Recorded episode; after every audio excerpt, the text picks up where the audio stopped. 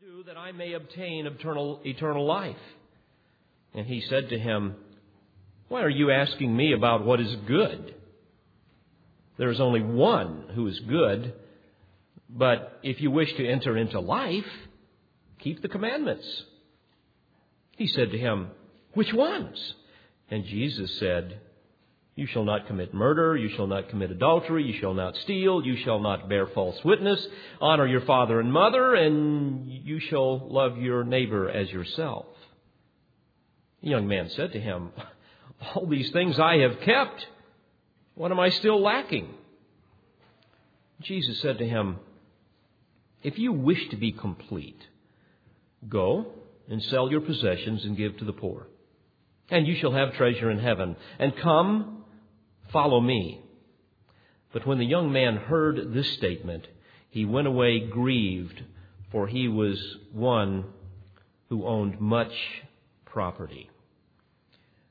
May God add his blessing to the reading of his word.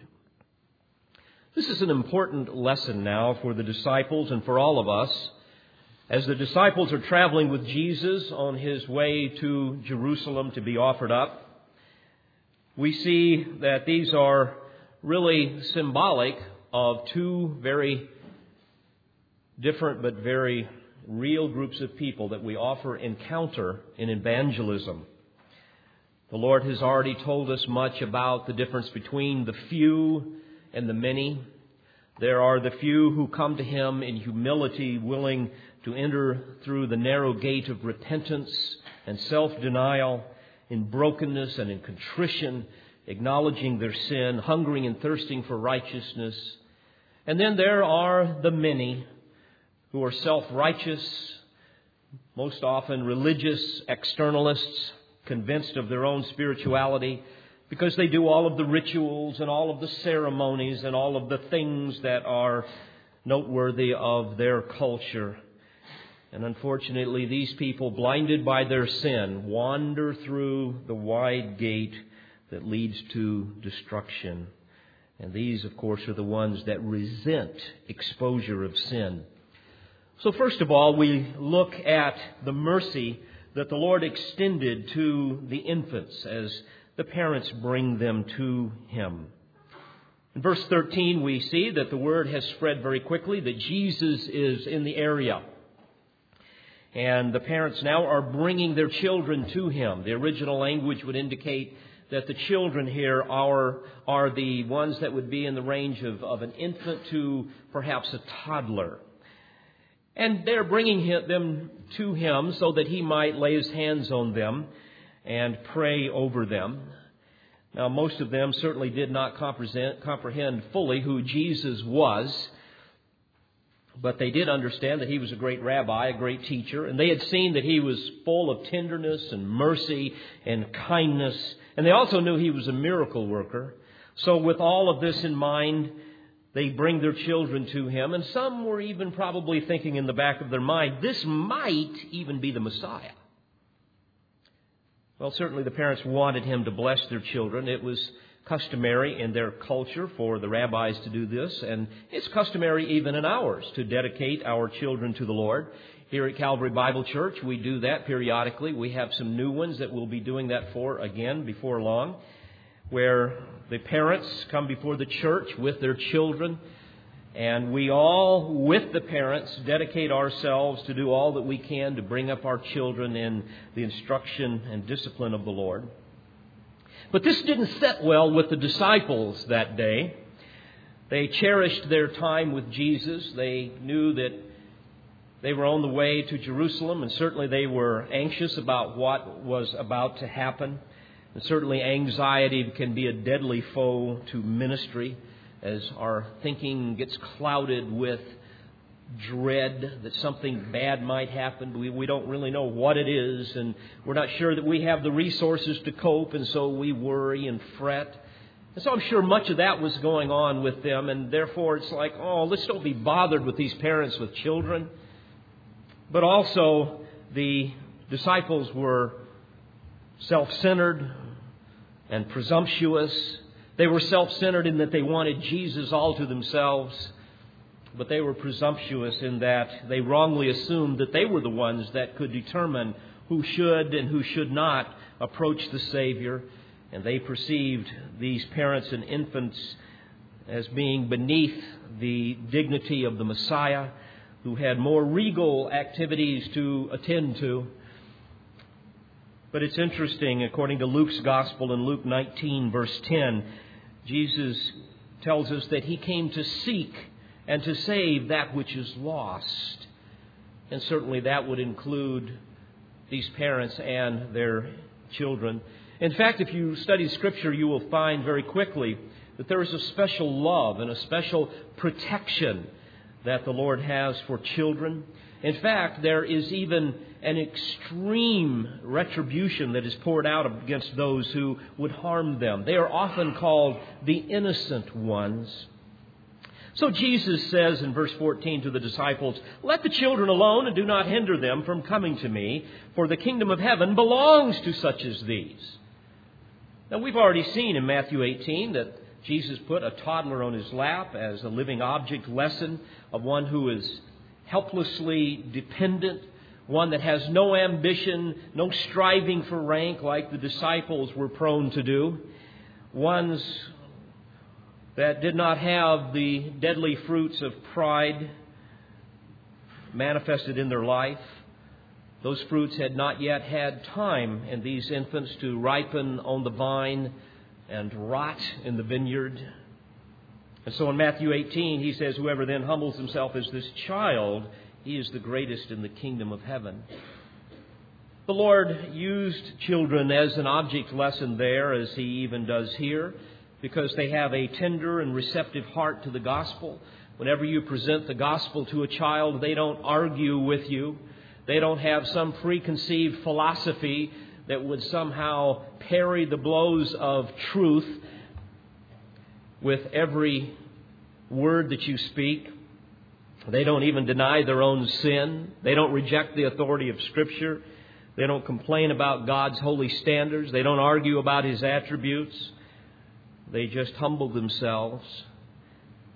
They're unassuming and helpless, therefore totally reliant. And all of these things, of course, embody the essence of saving faith. And so he says, Let the children alone. Do not hinder them from coming to me, for the kingdom of heaven belongs to such as these. Mark's gospel adds in chapter 10, verse 14, but when Jesus saw this, saw that the disciples, that is, were trying to keep them away, the text says he was indignant. In other words, the Lord was greatly annoyed with the disciples and their selfishness, as if to say, Who are you to determine who should and should not be allowed to come into my, to my presence? Who put you in charge? Who made you the keeper of the gate?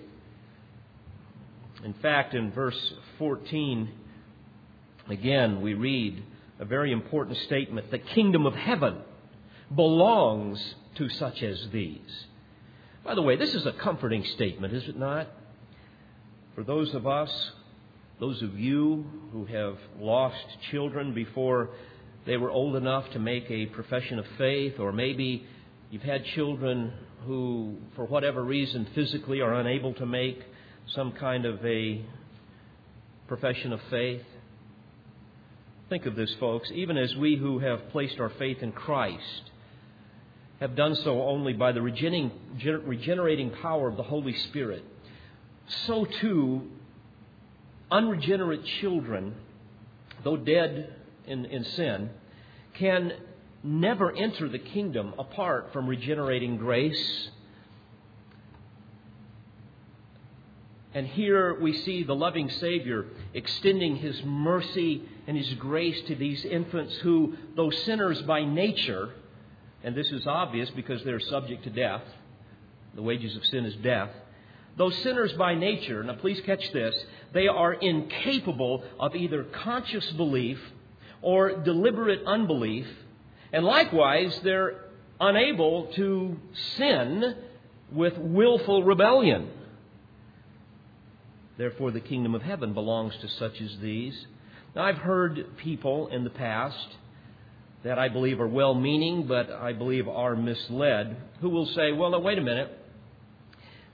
Because children are under the curse of the law, their salvation is subject solely to the elective purposes of God. Well, at some level, that's true. But then they will many times go on to say, so I, I don't know if you can say that all children are going to go to heaven if they die um, before they are old enough to understand the gospel. That's really something that God is going to sort out. Well, folks, if that were true, this text here would beg for relevance.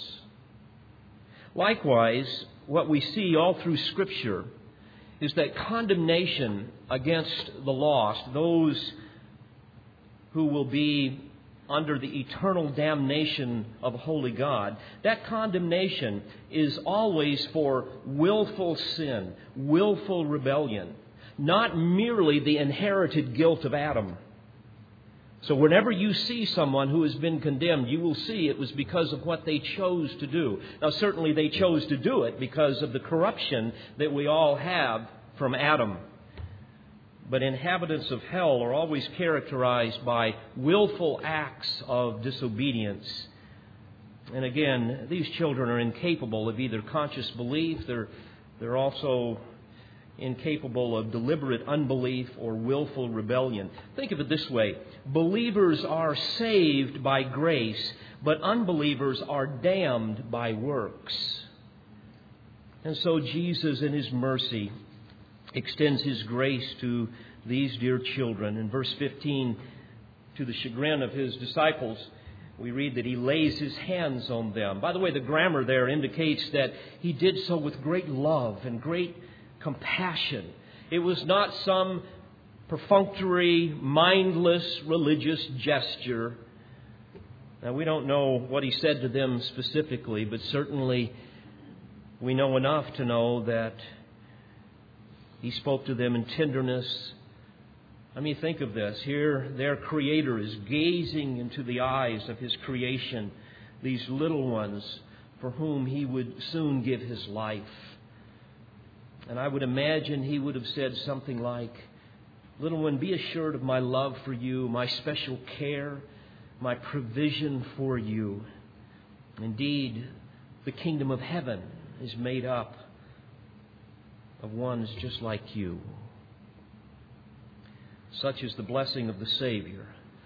And friends, I believe that he would never speak to the cursed or to the damned in such a way. John Calvin has made a very important comment on this passage that I wanted to share with you. He says, he says, and I quote, Those little children have not yet any understanding to desire his blessing, but when they are presented to him, he gently and kindly receives them and dedicates them to the Father by a solemn act of blessing.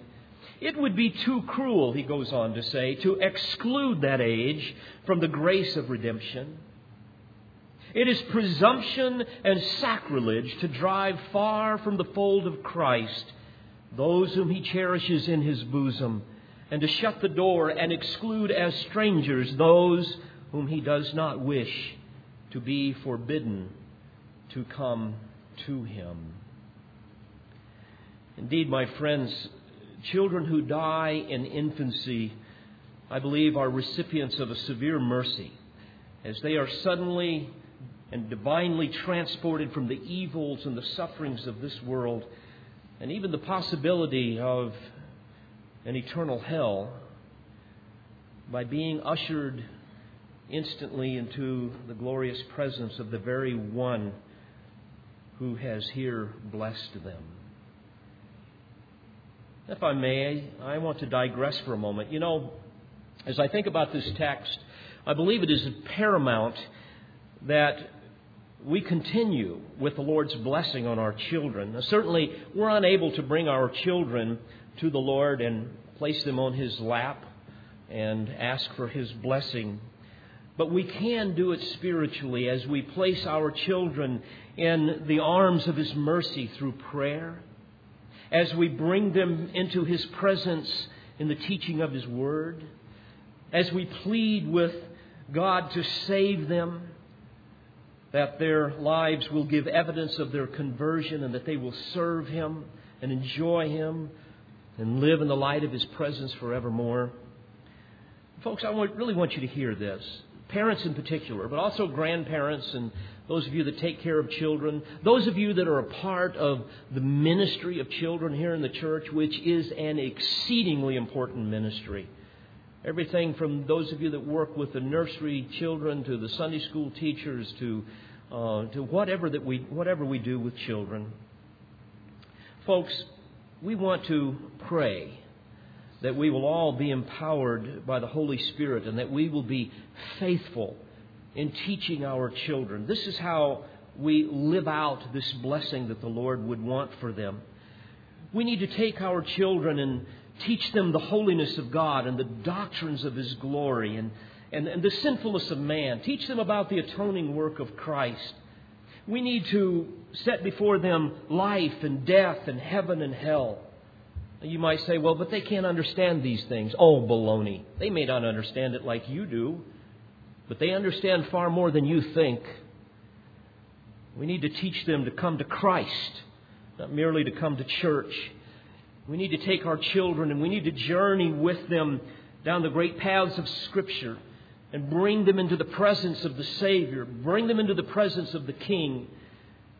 We even need to confuse them, as Deuteronomy 6 says, with our acts of worship, with our godliness and even as they look at communion, the ordinances of communion and baptism, we want them to say, Mom, Dad, what do these things mean?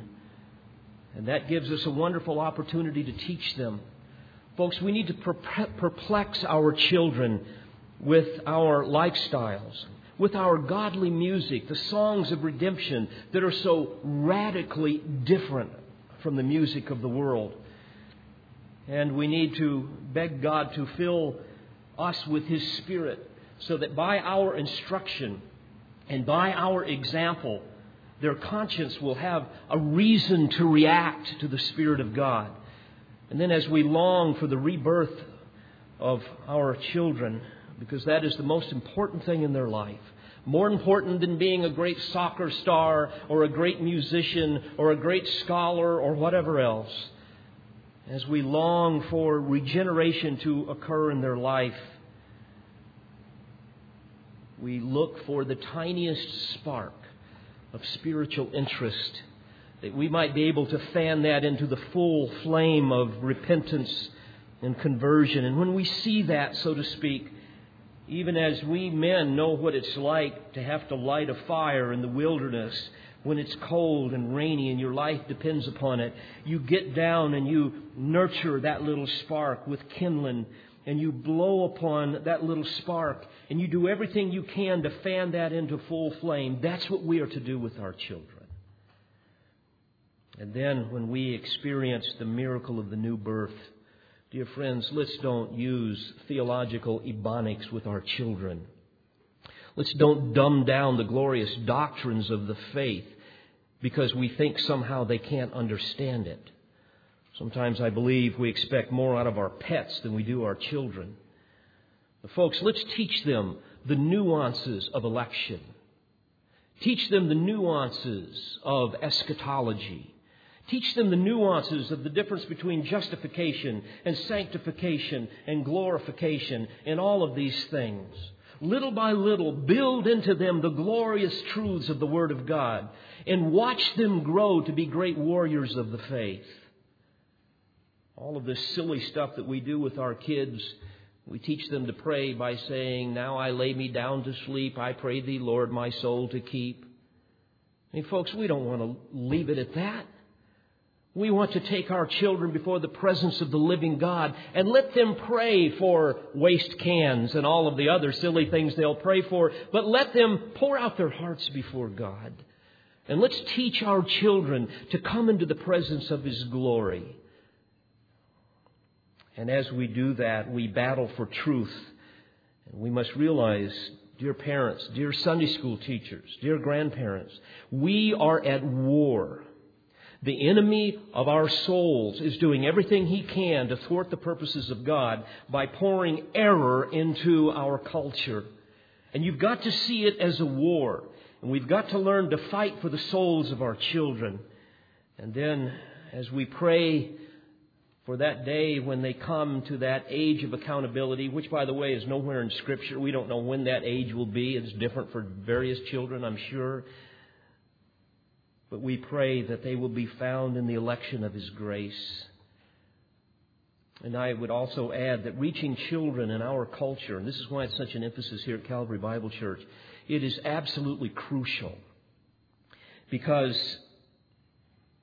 even though they are foolish and deception and foolishness is bound up in their heart, we know that that has not had a chance to fully ripen, as I say. So we have a wonderful chance to reach children, and we want to do everything we can to do this. Well, having digressed and in looking at our role as parents and as all of us that are involved in children's ministries, we come back to what was going on here in the text. And in verses 14 and 15, we see that the Lord rebukes the disciples as he extends his mercy to these infants. And he says, Let the children alone. Do not hinder them from coming to me, for the kingdom of heaven belongs to such as these. And after laying his hands on them, he departed from there.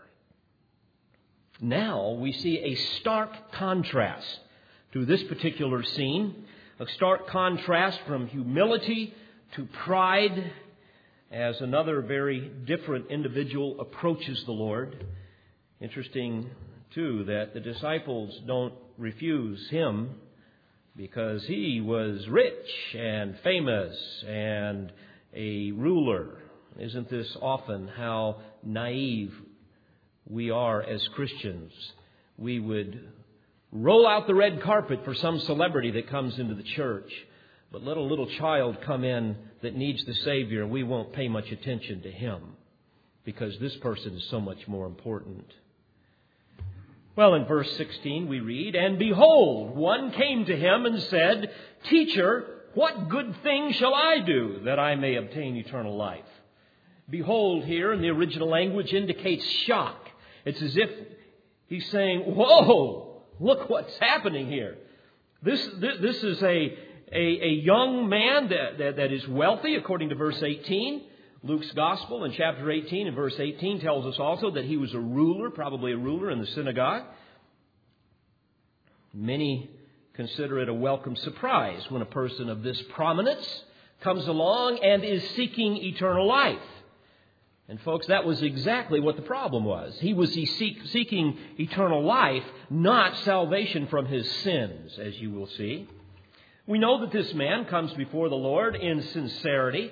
Mark's gospel in Mark chapter 10 verse 17 says that, that he ran up to him and knelt before him.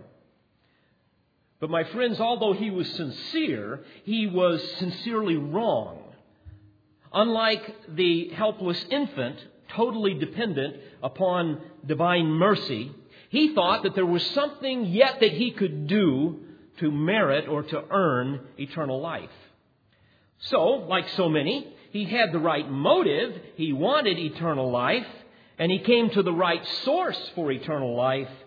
But he would soon discover that he lacked the most important prerequisite for eternal life, and that is the conviction of his sin.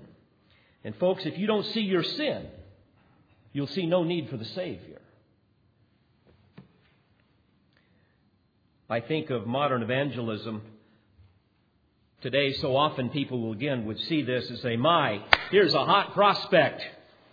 And we want to real quickly say, Well, oh, I'm so glad you asked. Repeat this prayer. Sign this card. And then after they do it, we say, Oh, welcome, dear brother, into the family of God. You're heaven bound. Isn't that what we typically do? But Jesus knew his heart. And out of his great love for this man, he knew that he needed to expose the depths of this man's sinfulness and his inability to save himself. Because as we look at it, this man knew nothing of mercy, he only understood merit. And due to the deceptions of apostate Judaism, he had become, as many of them had become, a rigid conformist to all of the rules and regulations of their religion. And as long as they did those things, they were convinced that somehow they were righteous before God and that God was obligated to bless them. But, folks, he was self righteous. He had not been declared righteous due to his faith in the merciful Messiah as his Savior and Lord. And there is a huge difference. The chasm is between heaven and hell. And in verse 17, we read So Jesus said to him, Why are you asking me about what is good? There is only one who is good. In other words, he's saying, Why are you seeking yet another law to obey to, to earn eternal life? No one can possibly keep the law. Don't you understand that? There is only one who is good, and I am he. Do you even understand who I am? This is what is behind Jesus' words here. And by this man's response, obviously he didn't understand fully who Jesus was. At the end of verse 17, he, Jesus says, If you wish to enter into life, keep the commandments. In other words, obey all the commandments you've already been given, knowing full well that that particular request was an utter impossibility Now, I find it interesting. Notice Jesus says, if you wish to enter into life, and certainly Jesus is referring to the man's desire for eternal life. I find this a very intriguing statement. I hope to help you understand this because this is a, this is a blessed thought. Beloved, eternal life for the Christian does not begin at death but rather it begins at the moment of our salvation. That's when we enter into life. At the moment of regeneration, what once was spiritually dead is instantly made alive unto God. That's entering into life. William Hendriksen rightfully stated, and I quote, life means active response to one's environment. Life is active response to one's environment. Now think about this. For the unregenerate, who are spiritually dead, morally dead, they're only physically alive. All right? They're physically alive and they can respond to their environment. And of course, their environment is the world. They are able to interact with the kingdom of darkness. They're slaves to their sin, the Bible tells us. They're driven by their lusts. They serve only their father, the devil. They're physically alive to that, but they're dead to God. They're not alive. They have never entered into life. But at salvation, when we become a new creation in Christ, when we pass spiritually from death unto life, we suddenly become dead to sin and alive to God. Isn't that a wonderful thought? In Romans chapter 6 and verse 4, the Apostle Paul tells us that at that time we walk in newness of life. In other words, when we come to a saving knowledge of Christ, we walk in newness of life. Later on in verse 6 and following, he says that our old self was crucified with him, that our body of sin might be done away with, that we should no longer be slaves to sin. And then in verse 11, he says, Even so, consider yourselves to be dead to sin, but alive to God in Christ Jesus. This is what Jesus is referring to when he speaks of entering into life. You see, again, for the Christian, the new birth is transformation. Suddenly, we are of a whole new essence, and we enter into a whole new essence of existence suddenly we are supernaturally endowed with the ability to interact and, and respond and commune with the living God. We, we begin to hate what He hates and love what He loves. And we begin to enjoy Him in ways that we could have never imagined that we could before. Now, again, may I say, when we are born again and given eternal life. Eternal life is life that is, duh, eternal. You don't lose it. We are saved to eternal life. It's a life that cannot be lost, it cannot be forfeited, it cannot be abandoned.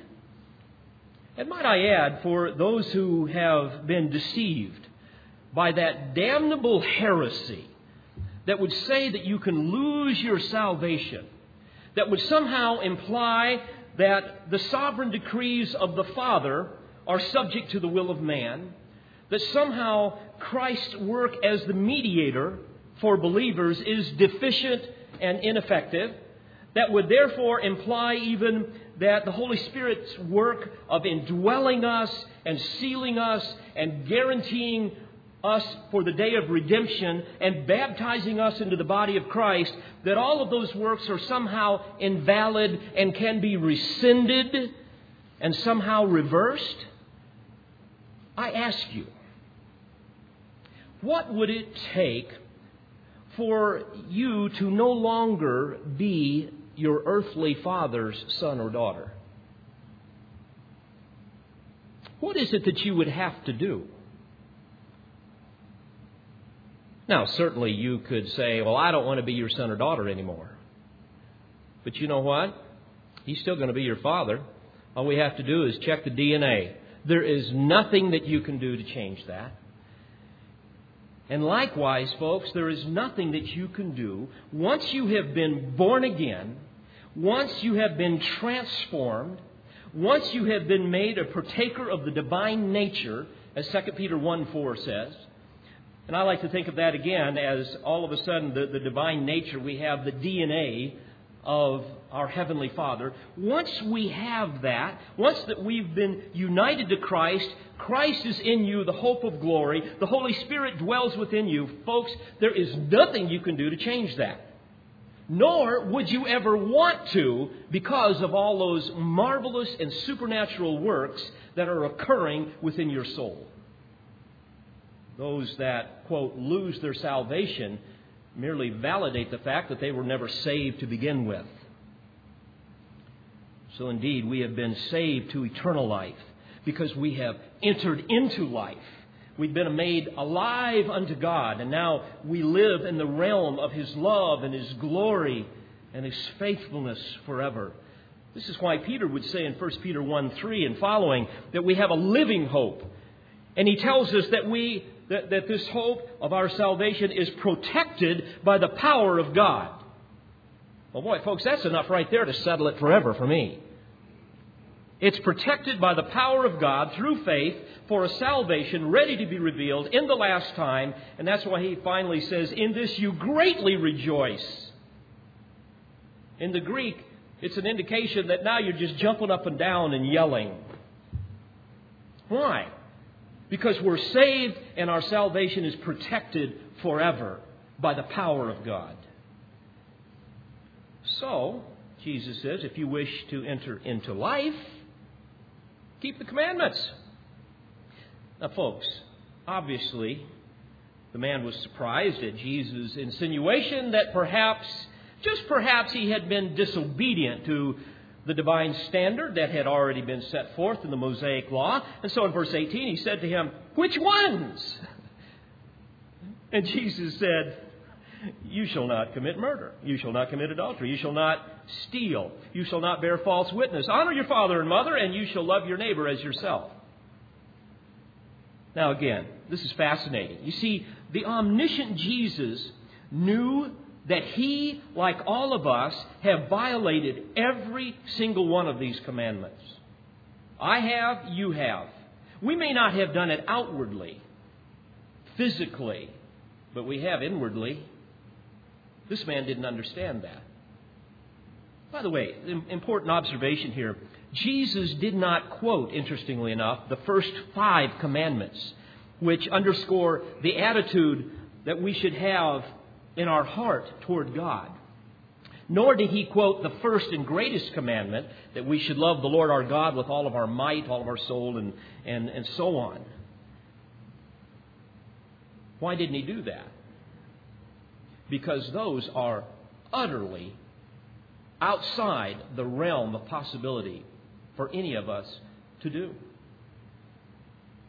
Instead, he quoted those commandments that were at least within the realm of possibility for him to keep, knowing full well that he hadn't even kept those.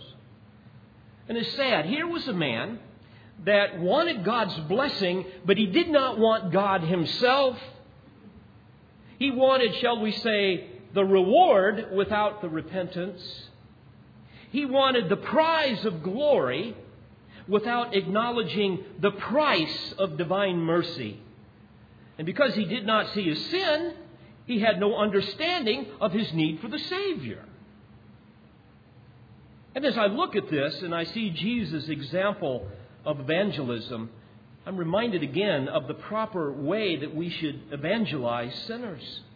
We must first bring them to the law. You see, folks, people will never plead for undeserved mercy until they first grasp the enormity of their sin, the enormity of their rebellion against God's holy standard. That's why it's important to have a proper view of God. That's why in any evangelistic crusade or book or whatever it is, you want to begin with the holiness of God, who God really is, and what His law is all about, so that they can compare His righteousness against their unrighteousness. And when we see that, folks, we cry out for mercy. You see, man's standard is hopelessly biased in his own favor, isn't it? When we look at ourselves, we see ourselves, even as this rich young ruler did, as being pretty good. It's like, Lord, I, hey, I've kept all these. Give me another one here. But when we are compared to God's standard, suddenly our standard, the reality of who we are, is exposed as a superficial disgrace and then, after people have been compared to the holy standard and understand their sin, they must also be admonished as James 2:10 tells us that whoever keeps the whole law and yet stumbles in one point has become guilty of all. Well, obviously this man didn't understand this. And again, I grow weary of the superficial gospel invitations that are so prevalent these days that focus on prosperity or personal merit. Come to Jesus so that you can be prosperous. Come to Jesus so that you can have purpose in your life. Come to Jesus because God has a wonderful plan for your life. Folks, all of those things utterly miss the point of the gospel.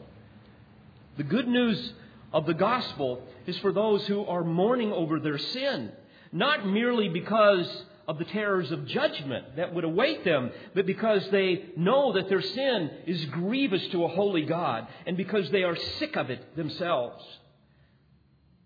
Jesus suffered on the cross for our sins, not for our self esteem, not for our purpose, not for our self aggrandizement, not for our self fulfillment. The publican did not beat his chest and cry out to God, Have mercy on me, a man without purpose. Have mercy on me, a man with poor self esteem. Have mercy on me, a man who, who lacks fulfillment in his life. But he said, Have mercy on me, a sinner. There's been a tent revival going on in our community. I stopped to listen to it for a few minutes as once again a perspiring preacher with choreographed gestures and repetitious religious cliches that were utterly bereft of any meaningful exposition ranted on and on, working people up into a frenzy. And ultimately, the focus of his message was that God loves you so much that if you'll come to him, you're going to be happy.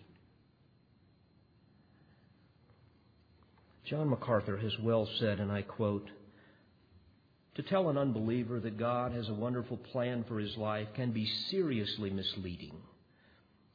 If the unbeliever turns to Christ and is saved, God does indeed have a wonderful plan for him. But if he does not turn to Christ, God's only plan for him is damnation.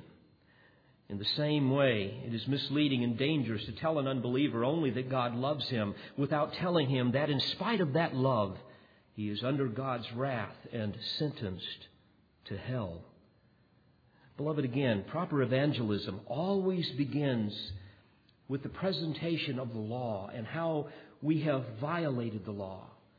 And then after that, we offer them the glorious and wonderful free gift of grace.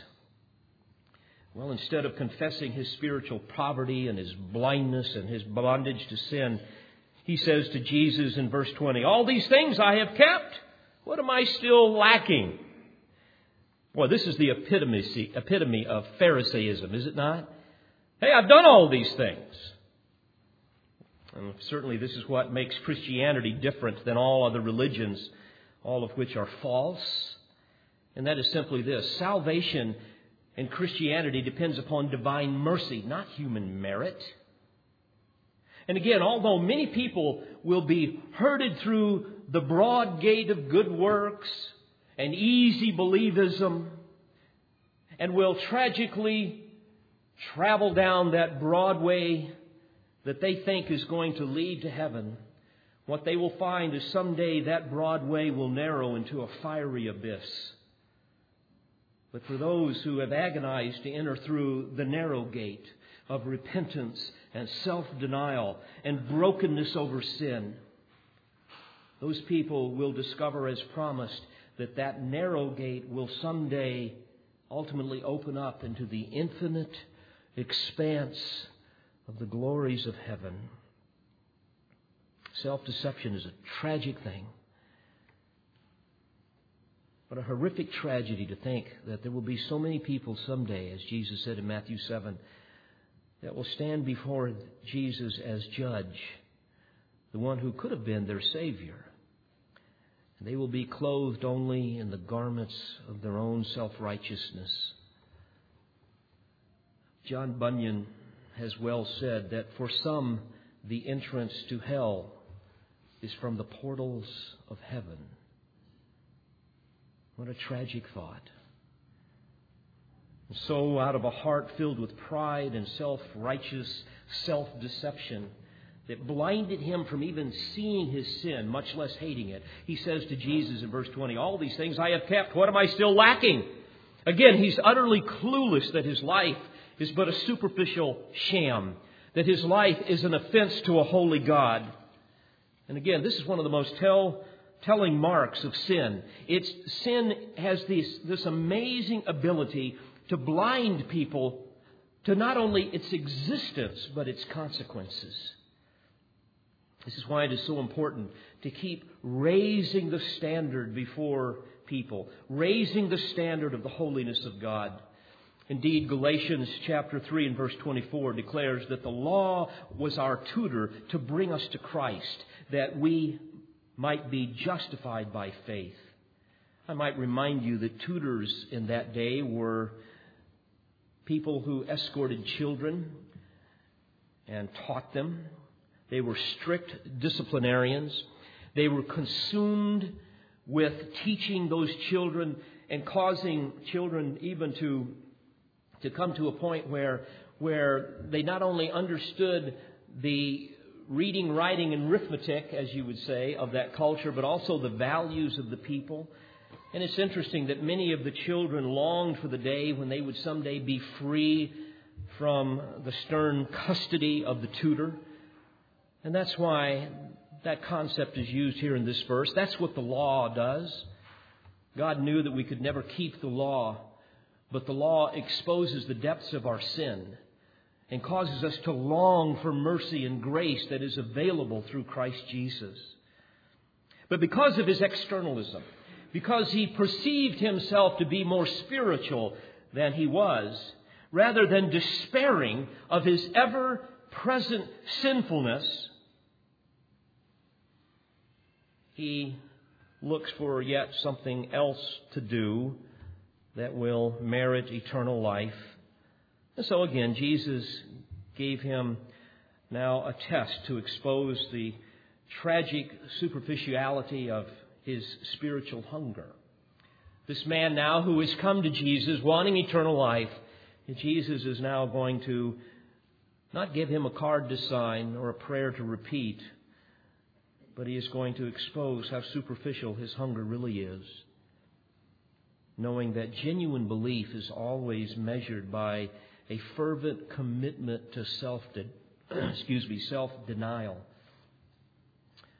So, not to be cruel or unkind, he gives this man a test. By the way, Mark's gospel tells us in Luke 10, in verse 21, that Jesus looked upon him and felt love for him. Jesus is not trying to be cruel here, folks. He's not trying to be unkind. He's not trying to be condemning in any way. He takes no joy in condemning those who refuse to believe. His love is always one that is that moves him to compassion, as we've learned, even when confronting the most calloused heart. So in verse 21, he says, "If you wish to be complete." Complete here would be a synonym for salvation, entering into that eternal life. If you wish to be complete, go and sell your possessions and give to the poor, and you shall have treasure in heaven and come, follow me. In other words, he's saying, if you really want to enter into life, if you really want to become spiritually alive unto God forever, if you truly desire God above all else, then you will be willing to do whatever God asks you to do. You will be willing to make Him the absolute sovereign Lord of your life. Well, obviously, the omniscient Jesus knew the answer before he even asked it. You see, this man worshiped himself. Oh, yeah, he wanted eternal life, but on his terms, not God's. He worshiped himself. He bowed before the idol of materialism. He would not part with his wealth. You see, not only was he blind to his sin and therefore his need for a Savior, but he had no desire to submit to the Lordship of Jesus. And, folks, that is essential in genuine conversion. Well, obviously, he refused to repent, so he forfeited forgiveness and he forfeited eternal life. Like most seekers, he was unwilling to pay the high cost of following Jesus. Oh, yes, he sincerely wanted eternal life, but not as much as he wanted his possessions and all of the power and prestige and all that goes along with that. So in verse 22, we read When the young man heard this statement, he went away grieved, for he was one who owned much property. As I was meditating on this text this week, I was reminded of a story I heard once where there was a man who was on his yacht, and the yacht was in very rough seas and it was going down, and a rescue ship had come to that yacht to try to help the man. They, they had heard his cries for help. And the story goes that the man had on a life vest, but he wasn't willing to jump into the water. And he also had two large satchels, large bags that he in each hand. And for whatever reason, he was hanging on to them. And later, they found that what was in those bags were precious gold coins, antique gold coins, and and uh, silver and other jewels so evidently they were relatively heavy. Well, the man refused to abandon his ship, and the other ship was afraid to get in too close for fear that the waves might cause damage to the rescue ship. And so they were pleading with the man to abandon the ship and to come. And finally, they said that the boat just sunk out from under him, and he floundered there in the water for a few seconds still hanging on to his precious bags. And finally, he slipped into the great depths of the sea. never to be seen again, along with his treasure. What a perfect picture of what happened with this rich young ruler. May I challenge you this morning? You know, only a fool would not want eternal life. But what great treasure of sin might you have that you refuse to give up, to come and to follow Christ? Or maybe you know Christ, but oh, there's some things you just can't let go of. Maybe for you it's some material thing. Oh, yes, I want to follow Jesus. I really do, Jesus. I want to follow you, but I, I don't want to go too far because I got all of these things that are so important to me. Or, yes, I, I, I want to follow you, Jesus, but my lifestyle, you see, I just don't want to give up my sexual promiscuity. I, I, I don't want to give up living with my unsaved lover out of wedlock. I, I don't want to give up certain hobbies or certain careers that occupy most of my time because, quite frankly, and Lord, I hope you understand, but these things are more important to me than following you. I don't want to give up my reputation. I, I, I don't want my family to abandon me. I don't want to have my friends reject me. But yes, Lord, I really do want to follow you. Or perhaps you find that you have some great dream or some great ambition that means more to you than following Christ. Friends, you must understand it may not necessarily be His will for you to abandon these things, unless certainly they are sinful in and of themselves. But the issue is simply this are you willing to abandon whatever He might ask you to leave? May I ask you, which are you? Are you like the infant or the infidel? Have you come to Jesus like a child in humility and dependence with nothing to offer, seeking His mercy and His grace? Or like the rich young ruler who sincerely wanted eternal life, but he didn't want God Himself? May I summarize these truths poetically for you as we close this morning? Many a fool has wrongly assumed, by works I am saved from sin's dreadful doom. With arrogant tongues they foolishly say, No price is too high, I surely can pay. Show me the mountain, the journey, the path. I'll climb from that pit and placate God's wrath. But oh, that great ransom we never could pay. Our debt is too great. What more can I say? Only a God man for sin could atone. Jesus, the innocent Lamb, all alone. But all what joy belongs to that one who pleads for mercy and grace from the Son, who cries out in anguish, Save me, O Lord, and trembles in fear, well deserving his scorn. Then, in that moment of God ordained faith, new birth doth occur by his quickening grace. The price is then paid, the penalty gone, and such is the theme of redemption's glad song. Let's pray together. Father, we humble ourselves before these glorious truths and we recognize again the glory of your grace, the holiness of your law, and the depths of our depravity.